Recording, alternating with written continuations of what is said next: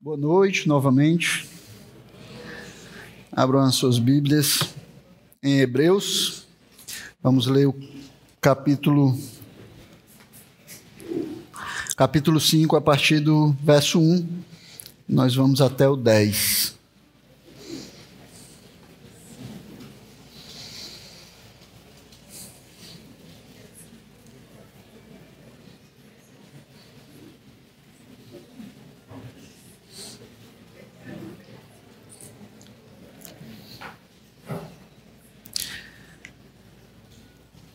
Hebreus capítulo 5 diz assim a palavra do Senhor: Cada sumo sacerdote, sendo escolhido dentre os homens, é constituído nas coisas relacionadas com Deus, a favor dos homens, para oferecer dons e sacrifícios pelos pecados.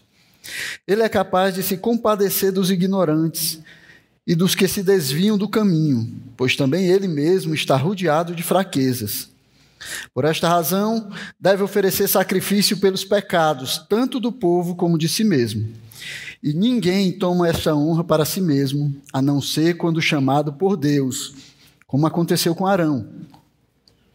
Assim também Cristo não glorificou a si mesmo para se tornar sumo sacerdote, mas quem o glorificou foi aquele que lhe disse: Você é o meu filho, hoje eu gerei você. E em outro lugar também diz: Você é sacerdote para sempre, segundo a ordem de Melquisedeque. Ele, Jesus, nos dias da sua carne, tendo oferecido com forte clamor e lágrimas, orações e súplicas a quem o podia livrar da morte, foi ouvido por causa da sua reverência. Embora fosse filho, aprendeu a obediência pelas coisas que sofreu, e tendo sido aperfeiçoado, tornou-se o autor da salvação eterna para todos os que lhe obedecem. E Deus o nomeou sumo sacerdote, segundo a ordem de Melquisedeque. Curva sua cabeça, vamos fazer uma oração, pedindo a direção e a bênção de Deus sobre esse momento. Santo Deus e Pai, aqui está, Senhor, a tua palavra mais uma vez diante de ti, Senhor, e aqui está também a tua igreja diante de ti. Nós queremos clamar, Senhor, pela tua bondade, misericórdia e graça, Pai, que nos dê mentes e corações atentos, Senhor, para compreendermos a tua palavra. Ajuda-nos, Senhor, na nossa falta de conhecimento, Pai. Ajuda-nos, Senhor, a ultrapassarmos os obstáculos colocados pelos nossos pecados, Pai para estarmos atentos à, tua, atentos à tua palavra, Senhor, para compreendermos aquilo que será ensinado, Pai, e para que em todas as coisas, Pai, o teu nome seja glorificado. Nós queremos te pedir que esteja conosco nesse momento, para a glória, honra e louvor do teu santo e poderoso nome, e no nome do teu Filho Jesus Cristo, nosso Senhor e sacerdote. Amém. Então, continuando com o nosso estudo na carta de Hebreus. Então a gente já tem aprendido muito até aqui, já tem aprendido é, que o argumento da carta de Hebreus é que Jesus é o melhor da vida. Jesus é melhor que qualquer outra coisa. E assim o autor aos Hebreus vai continuar. Né? E aqui ele vai falar a respeito do sumo sacerdócio. Né? E vai falar um pouco também da religião judaica. Então, uma das primeiras coisas que um judeu iria querer saber sobre a religião de alguém seria quem é o seu sumo sacerdote. Quem é o mediador entre você e Deus? Quem oferece sacrifícios a Deus em seu favor? Quem é o homem que intermedia o seu relacionamento com Deus? Então, a figura de um sacerdote, ela era central na religião judaica do primeiro século e até hoje para aqueles que querem seguir a religião judaica. De maneira que qualquer judeu devoto, ele iria duvidar da validade do cristianismo ou de qualquer outra religião, se não houvesse uma, a figura de um sumo sacerdote alguém que oferecesse sacrifícios em favor dos pecados e que intercedesse por eles junto a Deus. Então era necessário, na mente dos judeus, que houvesse um homem tirado de entre os homens para interceder por ele, para levar sacrifícios por ele, para intermediar entre ele e Deus. O que o autor aos Hebreus vai dizer nesse texto é que, ao contrário do que os judeus eles pensavam, o que eles achavam a respeito dos cristãos, os cristãos eles têm um sumo sacerdote. E mais do que isso, eles têm um sumo sacerdote perfeito. E o autor ele vai além disso e ele diz que os, os cristãos eles têm o legítimo sumo sacerdote segundo a vontade de Deus. O legítimo sumo sacerdote é nosso Senhor Jesus Cristo, aquele que foi chamado segundo a vontade de Deus. Então nós temos um sacerdote que ofereceu sacrifícios pelo nosso pecado. Ele, diferente de outros sacerdotes, ele não precisa oferecer sacrifícios de ano em ano, porque ele já ofereceu a si mesmo como sacrifício perfeito. Ofereceu a si mesmo como sacrifício de uma vez por todas. E não precisa estar rememorando, repetindo esse mesmo sacrifício todos os anos. Ele ofereceu uma única vez. Ele também não precisa de templos. Ele não precisa de santuários onde ele precisa entrar para oferecer esses sacrifícios. Porque, como nós vimos na semana passada, ele adentrou o céu. Ele entrou no céu e está sentado à direita de Deus, de onde ele intercede por nós, na presença do próprio Deus. Então ele tem acesso direto a Deus e também nos abre esse acesso. Então, o tema predominante nessa passagem e até o capítulo 9 da carta aos Hebreus é o sumo sacerdócio de Cristo. O que ele fez como sumo sacerdote que nenhum outro fez e que nenhum outro podia fazer. O que ele fez em nosso favor como sumo sacerdote. E aí nós já vimos antes né, que os capítulos 3 e 4 eles vão nos revelar a ineficácia do sistema antigo. Vão nos revelar como o sistema antigo ele não tem poder para fazer aquilo que Deus queria que fosse feito na vida dos homens. Ele não podia salvar as pessoas, porque ele não atingia o coração dos homens. Ele não conseguia chegar até o coração do homem. E no capítulo 3 e no 4 também, o autor aos Hebreus vai falar muito a respeito do coração. Ele vai alertar as pessoas a respeito do coração. Ele vai dizer: é, vai advertir aos seus leitores a cuidarem do coração. E adverte também que a lei, ela não transformava o coração corrompido pelo pecado. Né? Então ele vai dizer: cuidem para que não tenham um coração de incredulidade, tomem cuidado com o coração de vocês, cuidado para não terem um coração como o dos israelitas, que não creu em Deus. Então, coração é um tema que o autor vai falar muito nesses dois capítulos. Então, ele vai demonstrar é, que a, a, a, aliança que é mediada por Jesus, ela é superior, né? porque ela, é, ela atinge o coração dos homens, ela vai até o coração. E ele demonstra isso estabelecendo um contraste entre a fidelidade de Moisés e a fidelidade de Jesus, entre a antiga aliança e a nova aliança para mostrar, e lá ele vai mostrar que Moisés, mesmo tendo sido fiel, mesmo exercendo uma liderança fiel, essa liderança de Moisés, ela não garantiu a fidelidade, não garantiu a perseverança do povo. Moisés não conseguiu atingir o coração das pessoas. E aí ele termina o capítulo 3 fazendo uma pergunta, uma pergunta retórica, e já tem a resposta nela mesma. No versículo 16 ele diz assim: E quem foram os que ouviram e mesmo assim se rebelaram? Não foram todos os que saíram do Egito por meio de Moisés? Faz essa pergunta para demonstrar: Moisés não conseguiu tornar o povo de Israel fiel. Então Moisés, assim como a antiga aliança, ela não podia tornar o povo fiel, porque ela não transformava o coração, ela não chegava até o coração, não atingia o coração do povo. Então aqueles que vieram antes de Jesus, eles não podiam conduzir o povo ao verdadeiro descanso. Não puderam dar salvação que vem somente por meio de Jesus Cristo, que é o Filho de Deus. E aí, no final do capítulo 4, nós estudamos na semana passada, nós somos exortados baseados, fundamentados no que foi ensinado antes sobre a superioridade de Jesus Cristo, superioridade dele sobre os anjos, sobre Moisés, sobre Josué, sobre a antiga aliança. Nós somos exortados a mantermos firmes a nossa confissão e a nos aproximarmos do trono da graça de Deus, nos aproximarmos com confiança do trono da graça de Deus, porque Jesus Cristo, o nosso grande sumo sacerdote, ele agora nos abriu o acesso até esse trono. Então, o autor diz que nós podemos nos aproximar com confiança de que receberemos graça e misericórdia, porque nós temos um sumo sacerdote que se compadece das nossas fraquezas, que sente as nossas dores junto conosco, que entende as nossas tentações, que sabe o que é sofrer. Então, essa foi a introdução né, do tema do sacerdócio de Cristo, que a gente viu que fica ali no finalzinho do capítulo 4. Agora o autor vai comparar o sacerdócio de Cristo com o sacerdócio levítico. Ele vai colocar esses dois sacerdócios, esses dois ofícios de lado e compará-los. Pra, e aí ele vai estabelecer que Jesus ele é o legítimo sumo sacerdote segundo a vontade de Deus.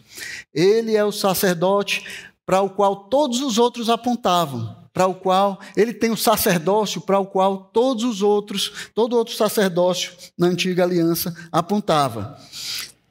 E aí a gente tem que lembrar qual era o problema dos crentes hebreus aqui. O que que eles está, o que, que estava acontecendo com os hebreus e por que o autor escreveu essa carta. Então os crentes hebreus eles estavam cogitando voltar para a religião judaica, né? voltar às velhas práticas, voltar aos costumes anteriores. Eles achavam que assim eles podiam manter a segurança da religião judaica, que era tido como uma religião lícita, né? uma religião que era recebida, aceita pelo Império Romano, então eles poderiam manter a sua segurança e poderiam servir a Deus né, a sua maneira, servir a Deus como eles faziam antes. Eles acharam que poderiam juntar essas duas coisas.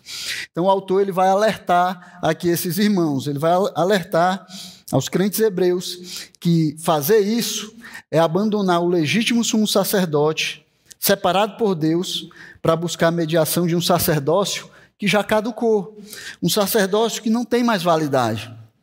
Um sacerdócio que era uma sombra, uma figura, uma imagem do verdadeiro que foi sobreposto pelo perfeito sacerdócio de Jesus Cristo. Então não fazia sentido voltar atrás. Era como voltar atrás para um desenho, para um projeto. Deixar o que é real e voltar atrás para um projeto. É como você fazer um, o projeto de uma casa e aí você imaginar como é que vai ser e juntar todas as coisas necessárias para fazer aquela casa, esperar até que aquela casa seja construída e depois que tudo está pronto, você olha para casa e diz: Não, eu prefiro o desenho. Então o autor diz: Não faz sentido. Não faz sentido vocês voltarem atrás, vocês voltarem para o judaísmo novamente. Então esse texto aqui ele vai ser dividido de forma bem didática em dois blocos. Né? No primeiro, o autor vai mostrar as qualificações de um sumo sacerdote. Ele vai fazer isso dos versículos 1 até o versículo 4. O que, é que precisa ter? Quais são as qualificações? Como deve ser um sumo sacerdote?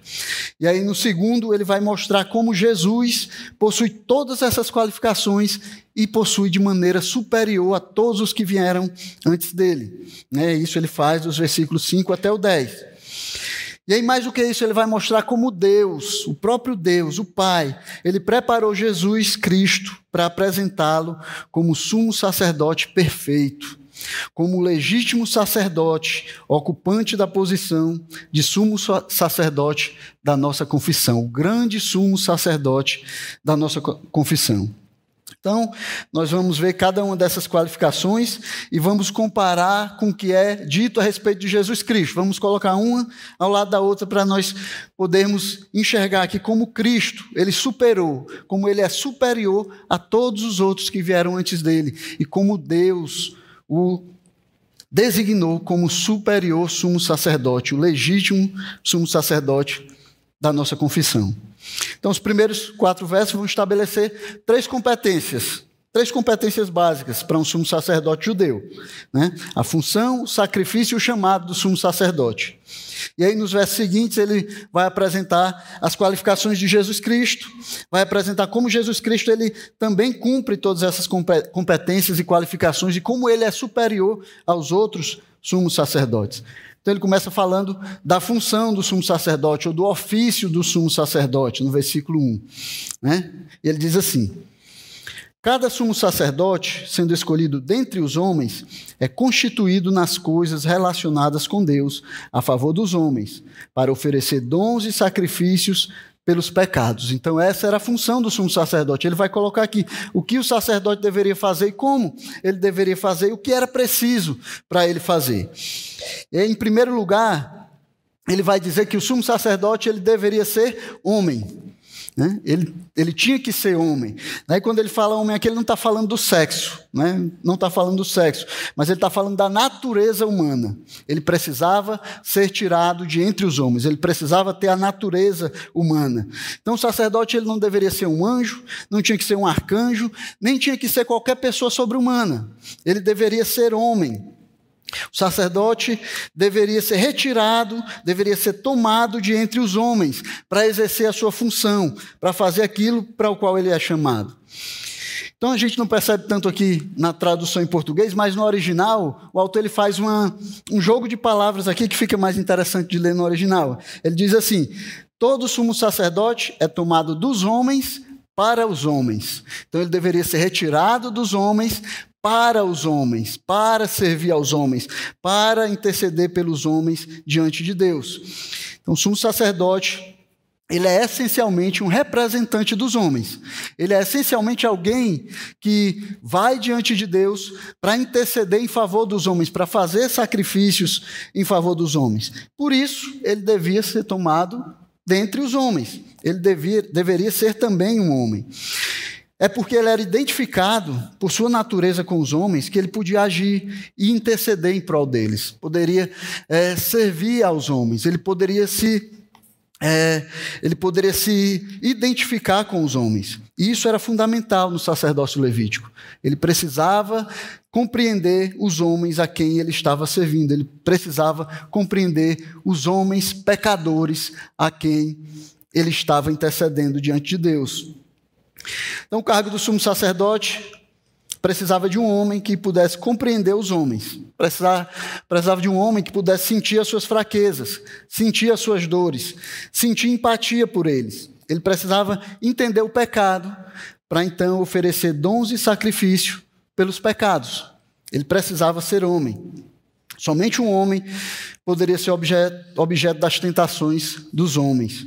Só um homem poderia experimentar como homem e, portanto, ser capaz de ministrar aos homens, entendendo e lidando com eles com misericórdia. Então era essencial que o sumo sacerdote ele fosse homem.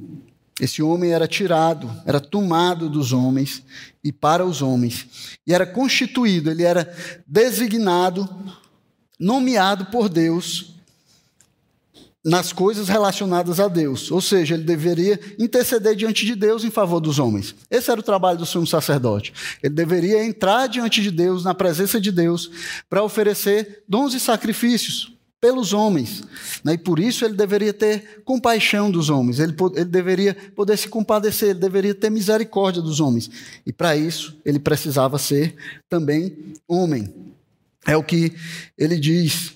Ele deveria oferecer dons e sacrifícios pelos pecados, né? pecados daqueles que ele estava representando diante de Deus. Então ele deveria clamar pela misericórdia de Deus em favor dos homens.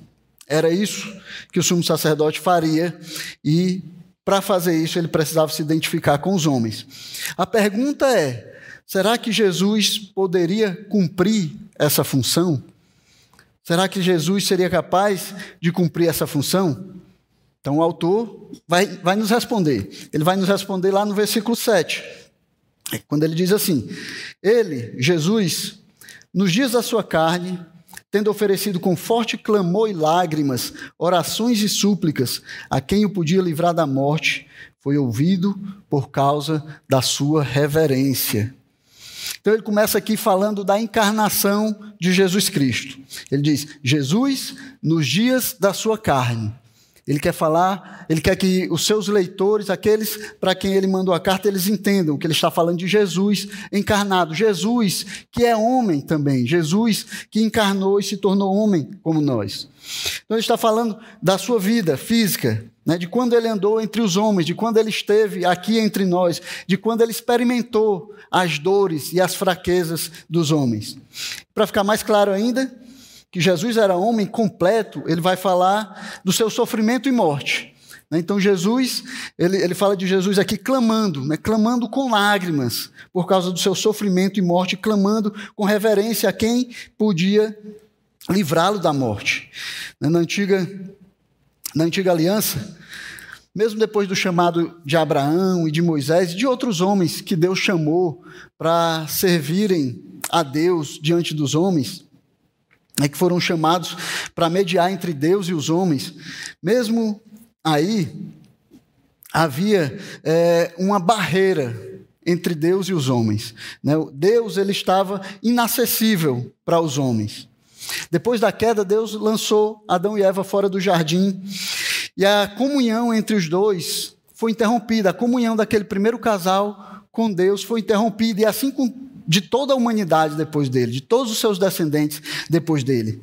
E nós podemos ver isso na história, é, na história do mundo, na história bíblica, né, na história do povo de Deus, Israel. Por exemplo, no deserto, Deus disse ao povo que não chegasse tão perto do Monte Sinai, onde ele ia se revelar a eles.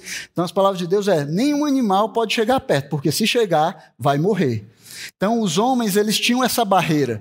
Mesmo Deus se revelando aos homens, mesmo Deus é, se fazendo conhecido, eles não, ele não podia ter essa, esse relacionamento completo com os homens. Deus estava inacessível aos homens. No tabernáculo que Deus instituiu, também no deserto, para que lá o sumo sacerdote ele pudesse ministrar a Deus em favor dos homens, a presença de Deus era simbolizada por uma arca.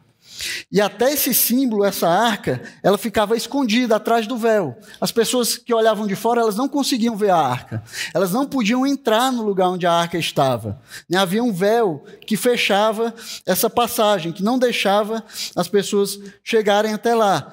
Só o sumo sacerdote, uma vez por ano, é que podia entrar num dia determinado por Deus, um dia onde ele iria lá com sacrifício para por ele primeiro e também pelo povo, para clamar pela misericórdia de Deus. Ia com muito temor, com medo da morte mesmo e com risco de morrer. Era assim que os homens se aproximavam de Deus na antiga aliança.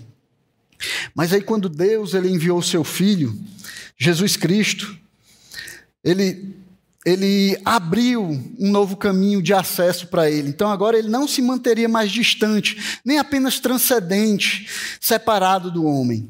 Jesus entrou no mundo dos homens e sentiu o que os homens sentiam, a fim de que, eles, de que ele pudesse ter misericórdia, de que ele pudesse ser misericordioso e fiel sumo sacerdote, para que ele pudesse compreender os homens, experimentar as dores dos homens e abrir um novo e vivo caminho para que os homens pudessem chegar a Deus. E como a gente viu na semana passada, esse caminho ele, ele está nos aberto, nós devemos entrar nele com confiança, confiando naquilo que Jesus Cristo fez em nosso favor, confiando no caminho que foi aberto pelo seu sangue, como o autor de Hebreus diz, foi aberto pela sua carne, que foi rasgada e nos deu acesso ao Pai. Então, se Deus não tivesse se tornado homem, ele nunca poderia ter sido sumo sacerdote nem mediador, nem intercessor em favor dos homens.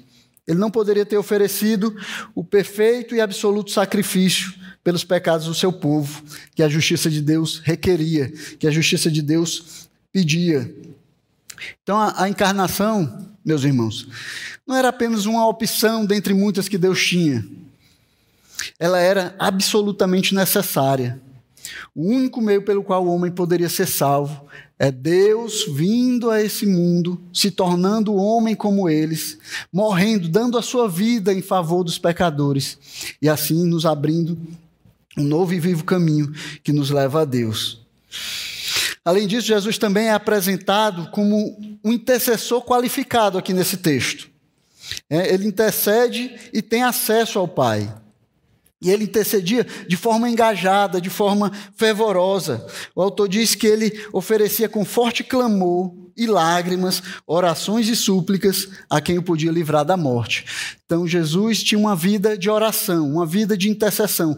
Ele estava sempre na presença do Pai. Jesus era um homem experimentado na oração, um homem experimentado na intercessão. Ele tinha acesso ao Pai, ele nos conduzia ao Pai. Prova provavelmente, quando o autor ele diz aqui essas palavras, ele tem em mente o episódio lá do Getsemane, né? episódio onde Jesus clamou ao Pai: Pai, se é possível, que passe de mim este cálice. Né? Nós conhecemos esse episódio quando ele estava lá, é, logo antes de ser preso e crucificado, ele ora ao Pai e clama a Ele. Né? Por isso que ele diz: Ele ofereceu com forte clamor e lágrimas orações e súplicas a quem o podia livrar da morte. Né? Jesus clamou a Deus. Mas aqui diz que ele foi ouvido. Né? Foi ouvido por causa da sua reverência, é o que o autor aos Hebreus vai dizer aqui. Talvez a gente fique um pouco confuso, né? porque, de fato, Jesus morreu, mesmo tendo clamado ao Pai. Mas diz que ele foi ouvido por causa da sua reverência, ele foi ouvido pelo seu respeito e humildade ao pedir, ao pedir ao Pai. Ele foi ouvido porque ele chegou ao Pai da maneira correta, ele se colocava diante do Pai com humildade. Né, ele se colocava diante do Pai com hesitação em ser demasiadamente atrevido, né? coisa que às vezes a gente não faz. Né? Então, Jesus ele não exigiu que Deus fizesse o que ele queria. Jesus não exigiu que o Pai obedecesse a ele, que fizesse aquilo que ele estava pedindo. Mas ele se colocou diante de Deus com reverência. Bem diferente do que nós vemos por aí. Jesus, apesar de ser filho, não exigia que a sua vontade fosse realizada. Mas muitas vezes nós vemos em muitos lugares e até são ensinadas, pessoas são ensinadas né, a declarar a sua vontade, a exigir a sua vontade diante de Deus. Né, às vezes até a se apossar da sua vontade, dos seus desejos diante de Deus. Quando clamam a Deus, fazer isso, exigindo que Ele atenda às suas orações. Não era assim que Jesus fazia. Né? Jesus entrava na presença de Deus com reverência e o autor aos Hebreus diz que é por isso que ele era atendido, né? Por isso ele foi atendido, porque por causa da sua reverência. Mas de que forma então ele foi atendido, né? Já que, como nós sabemos, Jesus acabou morrendo mesmo tendo clamado ao Pai para não permanecer na morte. Então a gente entende Acho que o autor aos Hebreus ele queria que é, os seus leitores eles entendessem que havia pelo menos duas formas pelas quais Deus atendeu a oração de Jesus Cristo aqui nesse momento. A primeira é que Deus o ressuscitou. Né? Mesmo Jesus tendo morrido, Deus o ressuscitou. Portanto, ele ficou livre da morte. Ele foi livre da morte. Né? Ele não ficou na morte.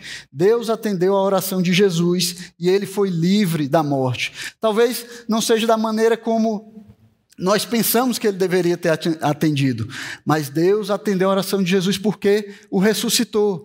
Ele o livrou da morte, ele não permaneceu na morte, ele foi ouvido pelo Pai e assim não permaneceu preso, aprisionado na morte. E a segunda maneira, como nós vemos isso, é que Deus transformou a vontade de Jesus conforme a sua própria vontade. Deus transformou o coração de Jesus para ter, para ter a sua vontade conformada à do Pai. O pedido de Jesus não era só, passa de mim esse cálice. Ele disse também, contudo, não sejas feito como eu quero, e sim como tu queres. Então a vontade de Jesus era perfeitamente conformada à vontade do Pai.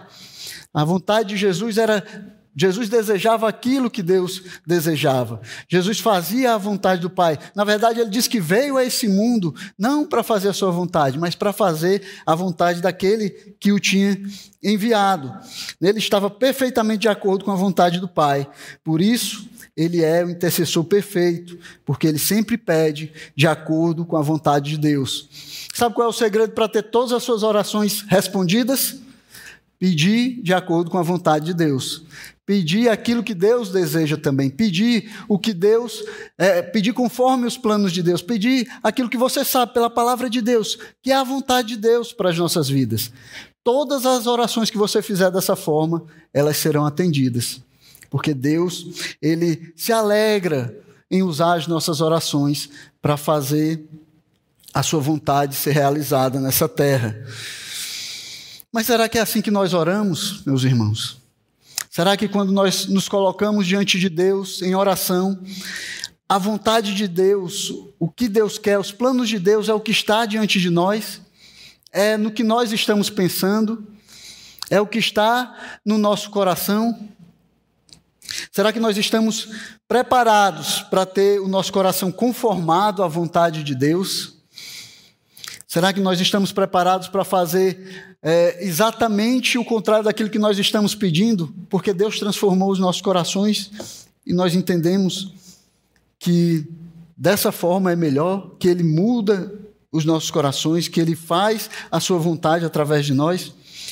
Ou será que as nossas orações são só uma luta, na tentativa de convencer a Deus a fazer a nossa vontade, atender os nossos desejos e dizer para Ele que o melhor que Ele poderia fazer por nós é aquilo que nós queremos, é aquilo que nós desejamos? Será que a sua luta tem sido para tentar convencer a Deus que você sabe mais a respeito de você mesmo do que, do que Ele? Você sabe mais a respeito do seu futuro e dos planos dele para você do que o próprio Deus? Se você está lutando desse jeito, meu irmão, tenho que lhe dizer uma coisa: você vai perder essa luta. Ninguém vence a Deus. Deus vai vencer no final. O seu coração vai ser transformado. Você tem que orar, você tem que se colocar diante de Deus, interceder por você e pelos outros, lembrando da vontade de Deus, lembrando daquilo que Deus quer para você. Era assim que Jesus fazia. E por isso, as orações de Jesus eram atendidas, porque ele orava de conformidade com a vontade do Pai. Então Jesus, ele é o nosso perfeito intercessor, aquele que ofereceu o sacrifício perfeito por nós. E nós não precisamos de nenhum outro homem, nem aqui na terra, nem lá no céu, para interceder por nós. Nós temos um único intercessor, Jesus Cristo, nosso perfeito e legítimo sumo sacerdote. Em segundo lugar, o autor aos Hebreus ele vai falar do sacrifício do sumo sacerdote, daquilo que ele fez, daquilo que ele deveria fazer em favor dos homens. O segundo requerimento para o sacerdote é que ele fosse capaz de se compadecer. Ele tinha que ser capaz de, se compadecer dos homens, com os homens. Ele tinha que ser capaz de se condoer, né, de tratar mansamente os ignorantes. Ou seja, aqueles que não conheciam, ou que não tinham informações o bastante, que não entendiam a Deus e a sua vontade e também os que se desviam, né? ou aqueles que são enganados e tomam um, um, caminho errado, ou que enganam a si mesmo e acabam indo pelos caminhos do seu próprio coração. Então o sacerdote ele deveria ter compaixão e interceder a Deus em favor dessas pessoas. E essa capacidade do sumo sacerdote, ela está diretamente ligada ao fato de ele também estar rodeado de fraquezas, ao fato de ele também passar pelas mesmas fraquezas, ter as mesmas dificuldades, sofrer as mesmas necessidades, ao fato desse sumo sacerdote tirado entre os homens, ele ser também pecador. Por isso, ele entendia os homens. Por isso, ele compreendia o pecado dos homens. E aí, quando a gente lê é, na nossa tradução aqui, nós temos a sensação de que o sumo sacerdote ele, ele está rodeado de fraquezas, mas não tem também essas fraquezas, né? É como se houvesse muita fraqueza ao redor dele, muita gente fraca ao redor dele, e ele está no meio. Mas as fraquezas não chegam a ele, né? não atingem ele, não está nele as fraquezas. É né? como se o sumo sacerdote ele fosse um super-homem, né? como se ele fosse alguém especial. E como nós gostamos de super-homens, né? Como nós criamos super-homens, como nós gostamos de eleger né, pessoas que sejam a nossa muleta espiritual. Né? Pessoas que façam aquilo que nós não queremos fazer na nossa vida espiritual. Né? Alguém que nós pensamos é melhor do que nós, é mais espiritual do que nós, lê mais a Bíblia do que eu, né? que pode fazer coisas espirituais no nosso lugar, né? Tinha um pastor que dizia que às vezes pensava que é, o pastor era o crente contratado, né? que as pessoas contratavam para ser crente no lugar deles.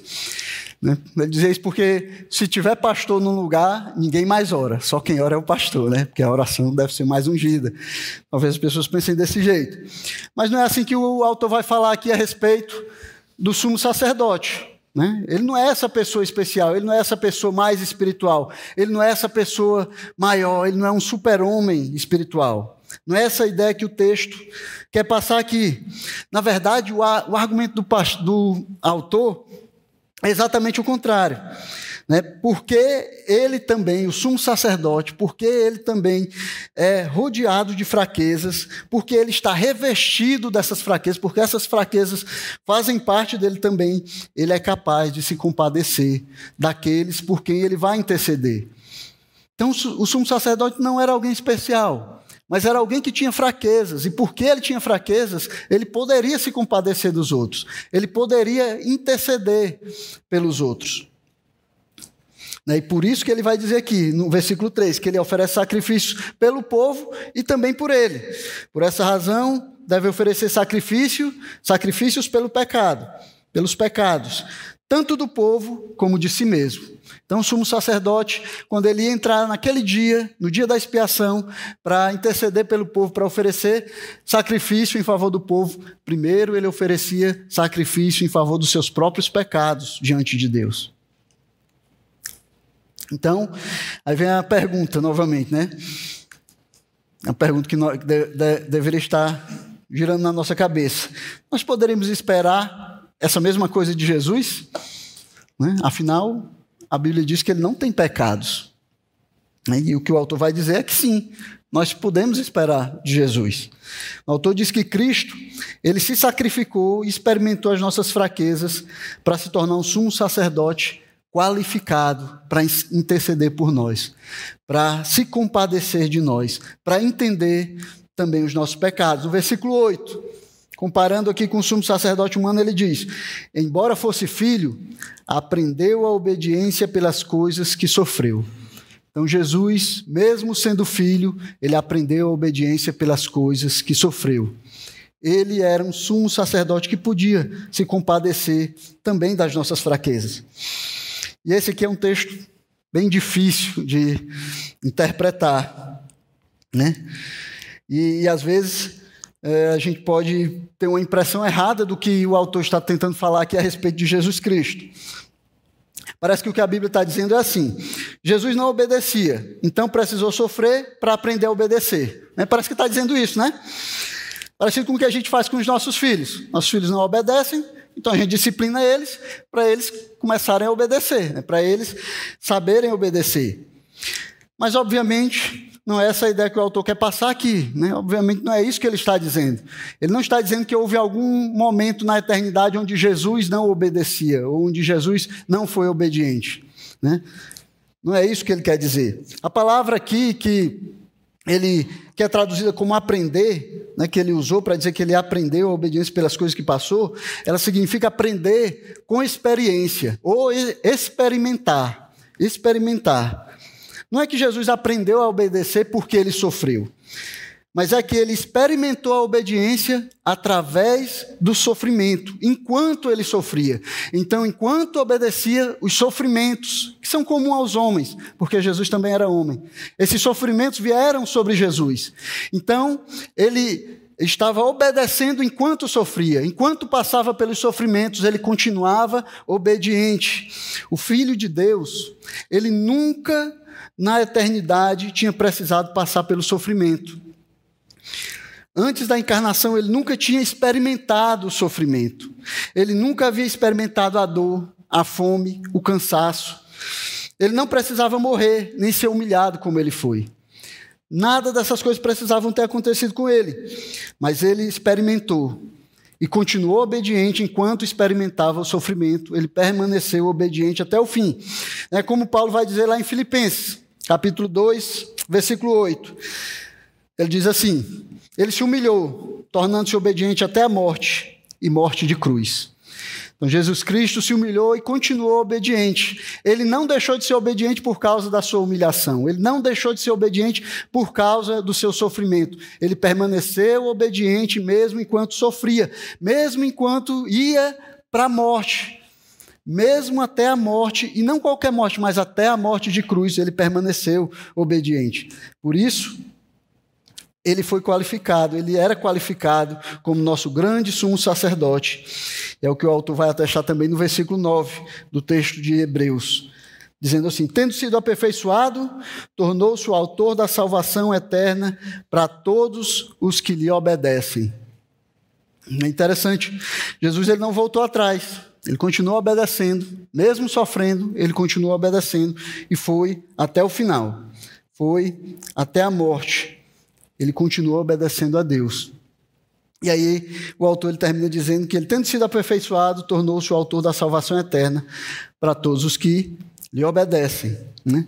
Então, o aperfeiçoamento de Jesus, aqui em primeiro lugar, também pode nos dar um, uma percepção errada do que o autor está falando. Né? Não é que Jesus só ficou perfeito aqui nesse momento. Não é que havia um, um momento em que faltava alguma coisa em Jesus. Não é que vai falar da vocação de Jesus, do chamado dele para ser sumo sacerdote. Está falando que ele se tornou qualificado, e talvez essa fosse uma melhor palavra para interpretar aqui essa outra palavra grega. Ele se tornou qualificado como sumo sacerdote através do sofrimento. Antes de encarnar o filho, ele não experimentava o sofrimento. Portanto, ele não podia comparecer, ele não podia se compadecer dos homens.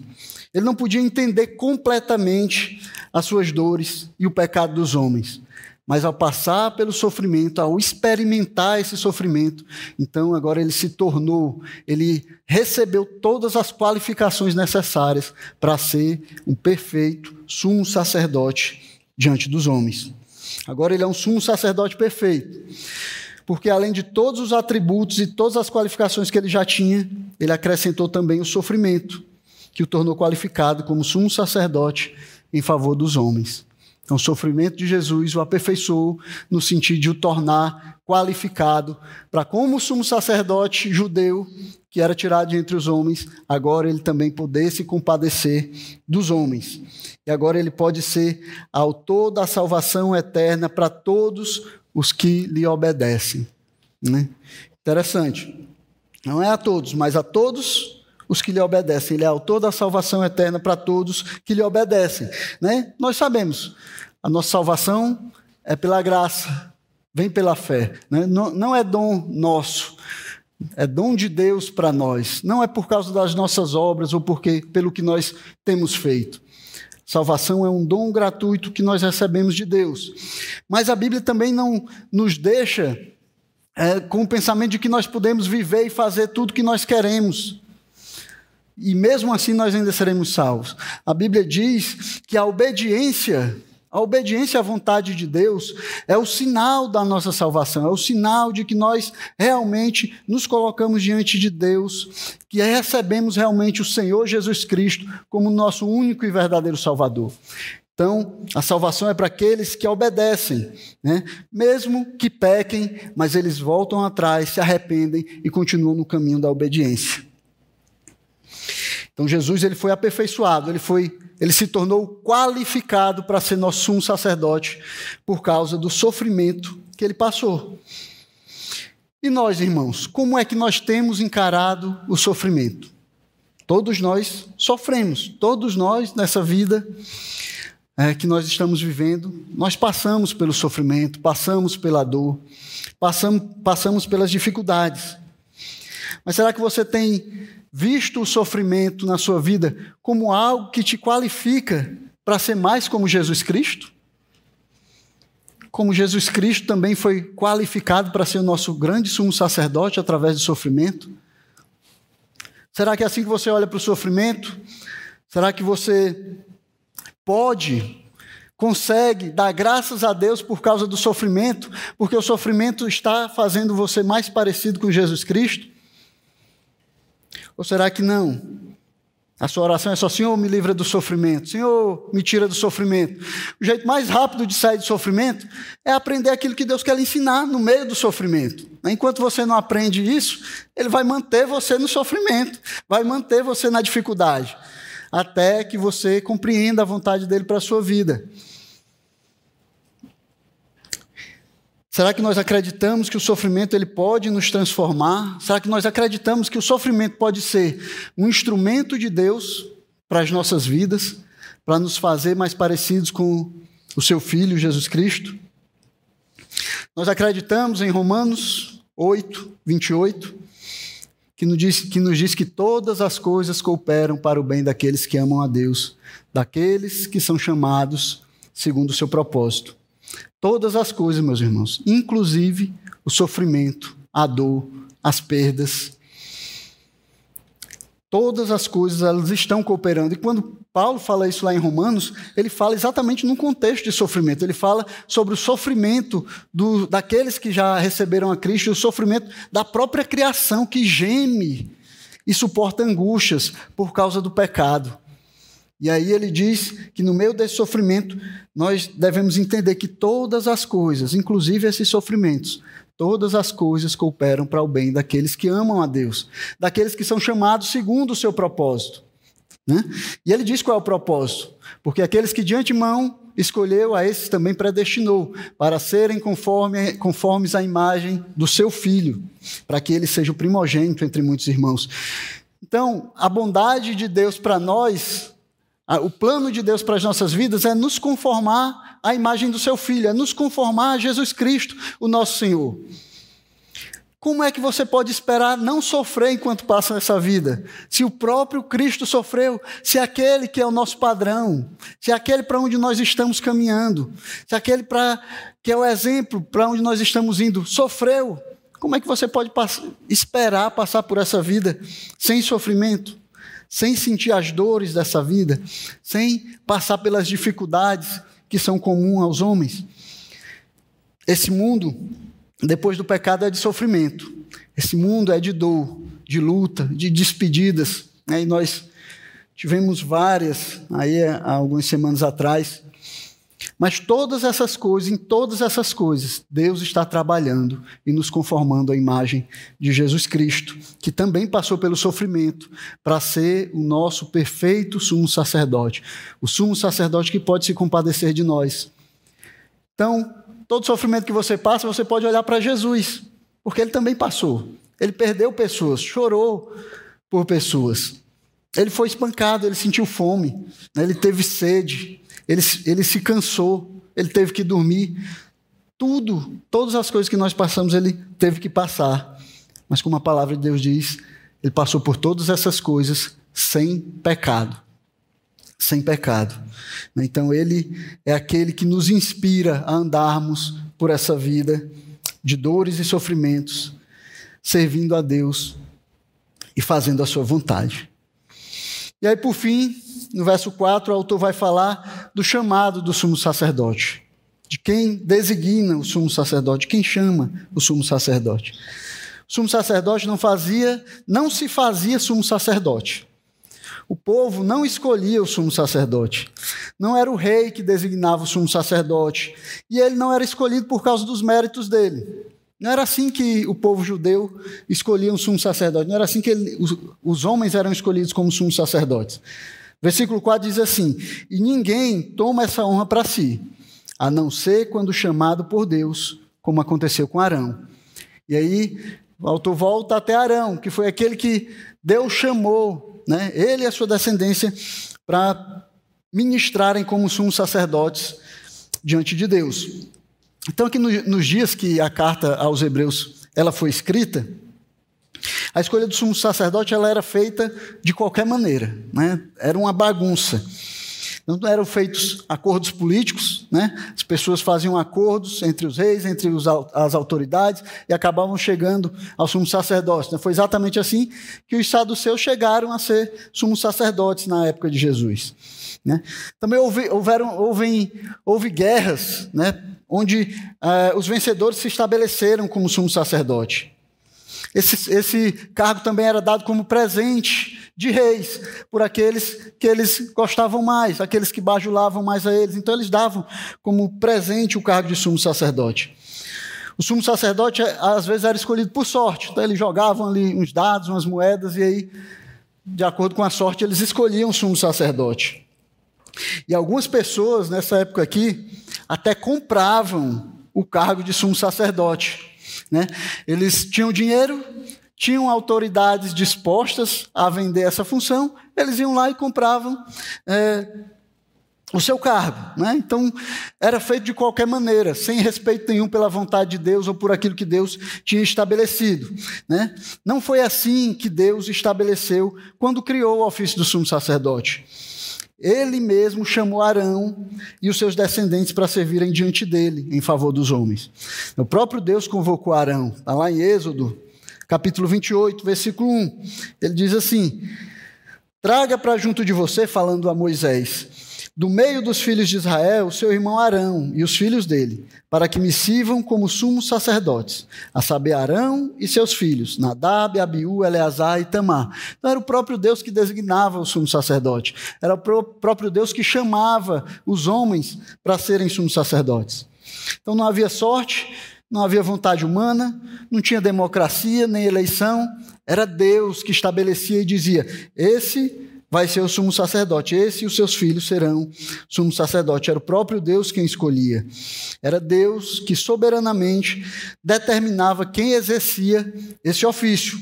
Foi assim com Arão e os seus descendentes, e foi assim também com Jesus, como o autor vai dizer nos versos, nos versos 5 e 6, colocando novamente aqui é, um do lado do outro para comparar né, o sumo sacerdócio judeu com o sumo sacerdócio de Cristo.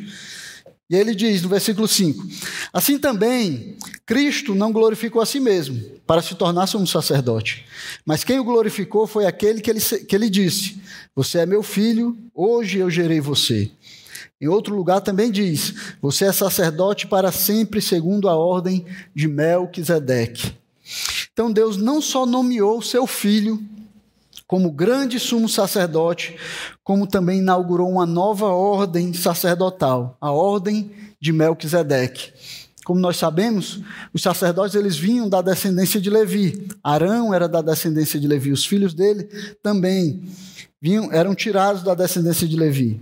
Como nós sabemos também, Jesus não era descendente de Levi, né? Ele era descendente da tribo de Judá. Então Deus estabeleceu Jesus como um novo grande sumo sacerdote, estabeleceu a nova ordem, a ordem de Melquisedeque. O que o autor ele está fazendo aqui é mostrando a superioridade do sumo sacerdócio de Jesus Cristo, é mostrando que o sumo sacerdócio de Cristo ele é superior ao sumo sacerdócio levítico. Então, a ordem sacerdotal levítica ela era fraca e limitada porque os sacerdotes levíticos, eles eram impedidos, né, impedidos por causa da morte. Eles morriam e deixavam de exercer o sumo sacerdócio. Mas o sacerdote Melquisedeque, né, que não tinha pai nem mãe, que não tem registro do início do seu sacerdócio, nem do fim dele, teve um sacerdócio que pode ser comparado ao sacerdócio de Jesus. Teve um sacerdócio que pode ser colocado como sacerdócio de Jesus porque o sacerdócio de Cristo, como o de Melquisedeque, não tem fim, é eterno. Jesus Cristo é confirmado pelo próprio Deus como rei e sacerdote. Ele é rei, sacerdote, rei eternamente, segundo a ordem de Melquisedeque. Então, os crentes hebreus, assim como nós, não precisavam voltar atrás, eles não precisavam ir atrás de outros sacerdotes, nem buscar auxílio de outro homem para chegarem a Deus. Eles não precisavam mais de um intermediador, assim como nós também não precisamos mais de um intermediador entre nós e Deus, nem um intermediador humano. Nós temos o grande sumo sacerdote que intercede por nós. O Senhor Jesus, nosso grande sumo sacerdote, é o legítimo ocupante do ofício de sumo sacerdote da nossa confissão. Deus estabeleceu ele e só ele é aquele que intercede por nós. Nós temos um único mediador entre Deus e os homens, Jesus Cristo, homem. Então nós não precisamos mais de outros homens. Nós não precisamos, você não precisa do seu pai, você não precisa da sua mãe, dos seus filhos, do seu cônjuge, você não precisa do pastor para intermediar você. Aonde você estiver, no seu quarto, você pode estar diante de Deus e clamar a Jesus Cristo.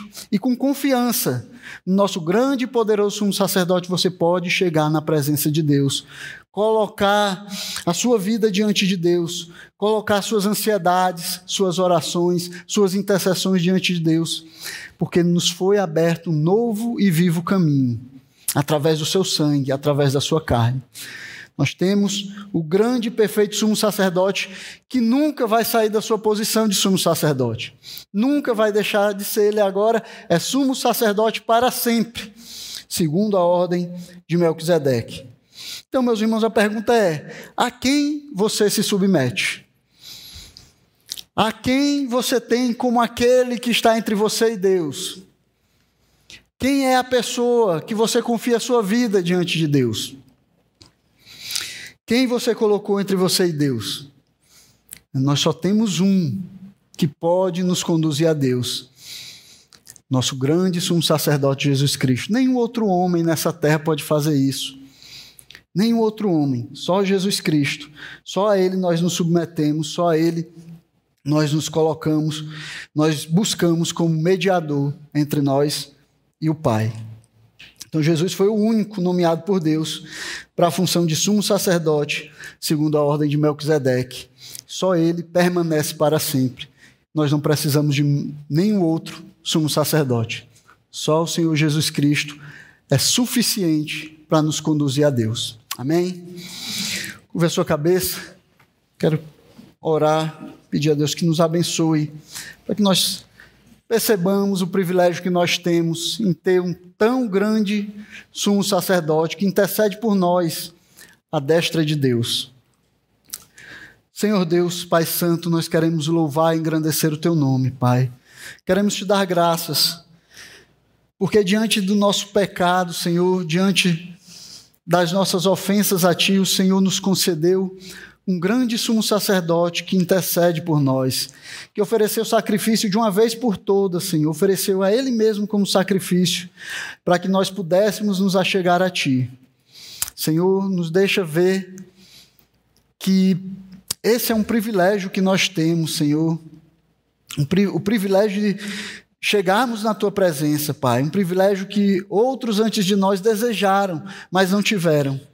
O Senhor, na sua graça e misericórdia, nos concede o grande sumo sacerdote Jesus Cristo, que nos conduz à tua presença. Nos ajuda, Senhor, a vivermos nessa expectativa, Senhor, a entrarmos com confiança, confiando nesse grande sumo sacerdote Jesus Cristo, para estarmos na tua presença, glorificando o teu nome. Nós pedimos o nome dele. Amém.